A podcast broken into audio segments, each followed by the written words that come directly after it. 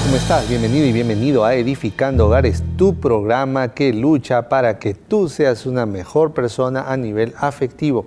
Hoy día vamos a hablar y vamos a responder de una, una pregunta muy interesante. Hoy día vamos a hablar es de ¿Cómo sé que estoy enamorada? ¿Cómo sé que estoy enamorado? ¿Cómo estás, Vicky? Creo que es una pregunta, Iván, que queda no solo en el plano del noviazgo, sino también de los esposos, ¿no? El poder estar continuamente mirándose a sí mismo y preguntándose, ¿todavía sigo enamorado? ¿Qué tan enamorada estoy? Va a ser muy linda esta conversación, Iván. Para nuestros amigos de habla portuguesa, ellos mencionan que eh, eh, yo estoy enamorado, entonces ellos dicen, eh, usan la palabra namoro, ¿sí? Que se traduce como enamorado. Pero, ¿qué pasa con los amigos que no utilizan la palabra enamorado? Utilizan más la palabra novio. Para ellos es mucho más fácil distinguir que el enamoramiento es un estado que viene desde el noviazgo y se va hasta que termina la vida, porque es un estado que tenemos que mantenerlo a través del romance, a través de los años. Ahora, ¿cómo sé? ¿Cómo sé yo que estoy de novio? ¿Cómo saben ¿Cómo sabes tú que estás de novia, que estás realmente enamorado o enamorado? Hay algunas eh, características que debemos tener en cuenta, Victoria. Y de ambos lados, ¿no? Ponte que tú eres el novio y quieres saber si tu novia está enamorado realmente de ti. Y también tú preguntarte, ¿será que lo que siento es verdaderamente amor? Para ambos está ahora la respuesta a flor de piel se me ocurre, por ejemplo, Iván, la realidad de poder presentarla o presentarlo a sus diferentes grupos sociales, sus familiares eh, extendidos o nucleares, sus amigos, sus compañeros en el trabajo, eh, todas aquellos, eh, aquellas personas que saben que tú existes, que hay una persona que te interesa. ¿Qué tanto te motiva llevar a tu novio o tu novia a conocer a estos amigos? Cuando tú tienes tu novio y tu novia, Preséntalo, como dice Victoria, no tengas vergüenza. ¿Qué, ¿Qué, te avergüenza? ¿Qué te molesta?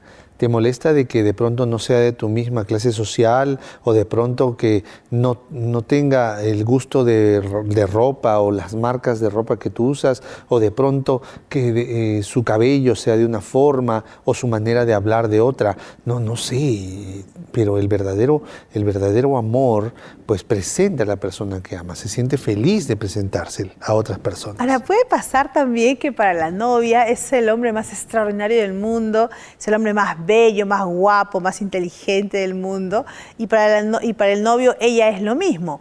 Pero el temor quizás, Iván, pueda ir por el asunto de que para ti es eso, pero cuando lo lleves a tus amigos, a tu familia, para ellos no va a ser eh, tan inteligente como tú lo ves, para ellos no será tan guapo o guapa como tú lo ves, y por ahí tal vez pasa el miedo, ¿no? El miedo, pero qué importante es que cuando tú recibas al novio o la novia de tus amigos, sepas recordar que si para ti no es tan bello, no es tan bella, no es tan inteligente, debes valorar que para tu amigo que trae a presentártela sí lo es y tienes que ser muy considerado, ¿no? Pero tú deberías reconocer que si en esa facilidad y realidad de decir, mira, te voy a llevar a conocer a mi familia, a mis amigos, tú debes encontrar que allí te está dando un indicador de verdadero amor.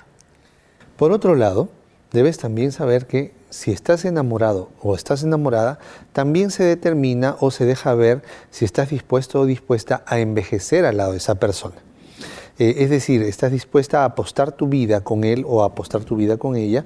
¿Para qué? Para que los dos empiecen a construir felicidad. Es decir, que los dos empiecen a poner de sí para que se vaya construyendo poco a poco, bloque a bloque, toda una historia de pareja y cuando vengan los hijos una historia de familia.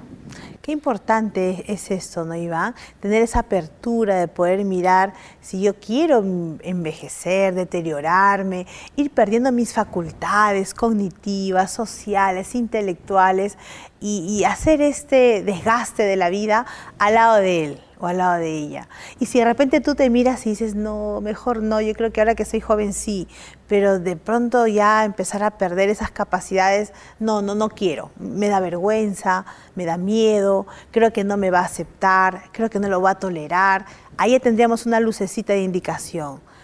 Por otro lado, junto con esto, mejor dicho, está el tema de expectativas. O sea, ya, yo quiero envejecer contigo, pero ¿cuáles son las expectativas que yo tengo de, con respecto a la salud, por ejemplo?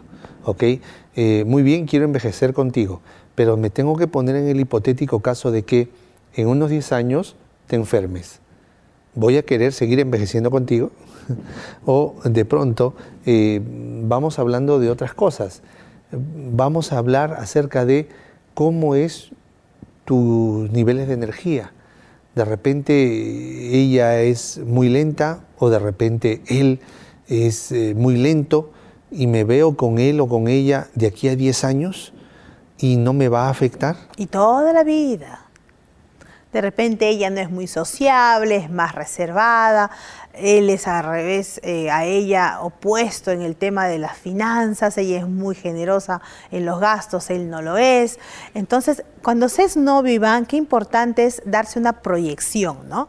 De eso que ahora se está mirando, se está viviendo, pero en el tiempo, de aquí a unos 10 años, mantenerte en esa realidad, unos 20 años, mantenerse en esa constante, porque de hecho las condiciones de novios cuando uno se casa no cambian, todo lo contrario, se van optimizando más se afirman más, se maximizan y tú deberías proyectarte en el tiempo y decir, sí, sí, sí, sí, yo creo que sí puedo envejecer con ella, puedo envejecer con él, me veo de aquí a 20 años juntos y esa proyección, Iván, es importantísima, ¿no? Realmente eh, aceptar lo que se viene, porque si no es así, si tú dices no lo voy a tolerar, no creo que lo pueda aguantar tanto tiempo, me es un poquito... Eh, tortuoso de repente, una carga, un sufrimiento, porque ahora de novios están emocionados, pero conforme pasa el tiempo, se casan, asienta la familia, vienen los hijos, las responsabilidades, entonces tú dirías, no, yo creo que de novios sí, pero de casados ya no. Y eso es bueno también, ¿no? Hay una pregunta que quizá nunca te has planteado, es ¿con qué genes me voy a casar? Y si quieres saber cuáles son las tendencias genéticas de tu novio, de tu novia, visita a sus padres tienes que verlos. ¿Cómo son los padres? ¿Qué contextura tienen? ¿Cómo se tratan? ¿Cómo dialogan? ¿Cuál es la salud que tienen ellos? ¿Qué presentan ellos? ¿Cuáles son sus hábitos? Y contra esos genes o con esos genes te vas a casar. Y utilizo la palabra contra, ¿por qué? Porque él o ella van a luchar con eso. Si de pronto yo vengo de un hogar disfuncional, pues para mí va a ser natural inconscientemente jalar actitudes disfuncionales contigo, si es que nos casamos. Pero si yo como novio me doy cuenta que ella viene de un hogar disfuncional y está luchando para combatir sus tendencias, entonces ya sé que me voy a casar contra estos genes también. Es decir, tengo que ayudarla para qué? Para que ella madure, para que ella salga, para que ella rompa esta, esta herencia que ha recibido sus padres. Eso es en cuanto a eh, familia, por ejemplo. ¿Y, qué, decir en cuanto al temperamento que hereda nuestro novio, nuestra novia de sus, de sus padres? También tenemos que aquilatar eso para que las expectativas no se hieran. Sean realistas, ¿no? Sean realistas, que tú digas, sí, eh, sus padres son de esta manera de expresión, de esta forma de ver el mundo. De hecho, va a haber una orientación hacia eso con el tiempo y tú puedas medir tus capacidades de aceptación. ¿no? Hay una realidad, por ejemplo, ahora muy normal en el mundo donde ya las familias son monoparentales.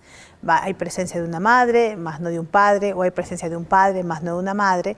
Tienen un hijo único, varios de estos casos, y tú te enamoras de ese hijo único, ¿no? Si es verdadero amor, sabrás aceptar que ese hijo cuando se case contigo va a venir con su mamá también va a venir con su papá también, porque no los va a poder abandonar, no tiene más hermanos, no tiene el cónyuge al lado, y tú te estás enamorando de este hijo tienes que aprender a reconocer. Si yo tengo amor profundo por él, realmente el adecuado, pues la familia y toda la realidad que lo acompaña, para ti serán parte de tu vida también. Entonces hay, hay varias cosas que tienes que tener en cuenta, pero todo esto está amarrado una con otra. Y todo podemos resumirlo en lo siguiente, ¿cómo sé que estoy enamorado de él y de ella? Revisa tus expectativas, ¿ok? Y cuando tú revises, expectativas en cuanto a salud, expectativas en cuanto a familia, expectativas en cuanto a temperamento, expectativas en cuanto a carácter, entonces ahí vas a saber si realmente estás enamorado o enamorada. Es decir, si me gusta su familia, si me agrada su salud, si me gusta su temperamento, si me gusta su carácter, entonces sí quiero envejecer con ella, entonces sí quiero presentarla a todos mis amigos y a todos mis familiares. ¿Y qué ocurriría, Iván, si en el camino una joven, un joven que hoy nos está mirando en el programa dice, mm, tiene muchas cosas bellas, pero estas poquitas que no son bellas no las puedo tolerar? Hay que tener madurez y aceptar y decir, bueno, yo no veo mi vida en el futuro con todas estas bondades, pero estas cositas son muy importantes, yo no prefiero tener toda la vida al lado de alguien así, ¿no? Entonces, es allí, Iván, donde el programa les ayuda hoy a encontrar que es maduro, es responsable, el decir yo no voy a avanzar más con esta relación, el amor que siento, pensé que era muy profundo, era muy sólido, pero ahora encuentro que no es el verdadero para con esta persona. Agua que no has de correr, que no has de beber, déjala correr. ¿Por qué? Porque si tú insistes en un noviazgo en el que no estás segura o tú insistes en un noviazgo en el que no estás seguro, estás haciéndole perder tiempo. Y eso es cruel. Mejor es ser honesto, decir, sabes que esto me parece intolerable, no avanzo más, eh, no me siento más cómodo con lo nuestro y terminamos. Y pues la otra persona tendrá su tiempo de duelo, pero se va a sanar y entonces emprenderá otra aventura amorosa con alguien que de pronto sí tolera las diferencias y construyen felicidad. Ahora, ¿qué ocurre, Iván, si es que en medio de esas cosas que no son fáciles de tolerar, la persona pone en la balanza, ¿no? Y dice, pero son tantas cosas positivas por estas dos, tres cosas que no creo tolerar en el tiempo, pues es una decisión informada la que toma, ¿no? Y cada vez que se sienta con malestar, con descontento, con desencanto por aquello que no le gustó nunca y que va a seguir en el tiempo, pues recuerde todas aquellas bondades, cosas buenas que sí tenía y así pueda pues aplacar algún tipo de desencanto futuro. La palabra de Dios nos da muchos consejos. Vamos a escuchar ahora el consejo de hoy. En 1 de Juan 4:18 el Señor nos dice, en el amor no hay temor, sino que el perfecto amor echa fuera el temor, porque el temor lleva en sí castigo, de donde el que teme no ha sido perfeccionado en el amor. Mira, qué, contundente, qué, qué directa es la palabra de Dios, porque es una espada aguda de dos filos que penetra hasta las coyunturas del alma. Que Dios te cuide, que Dios te bendiga.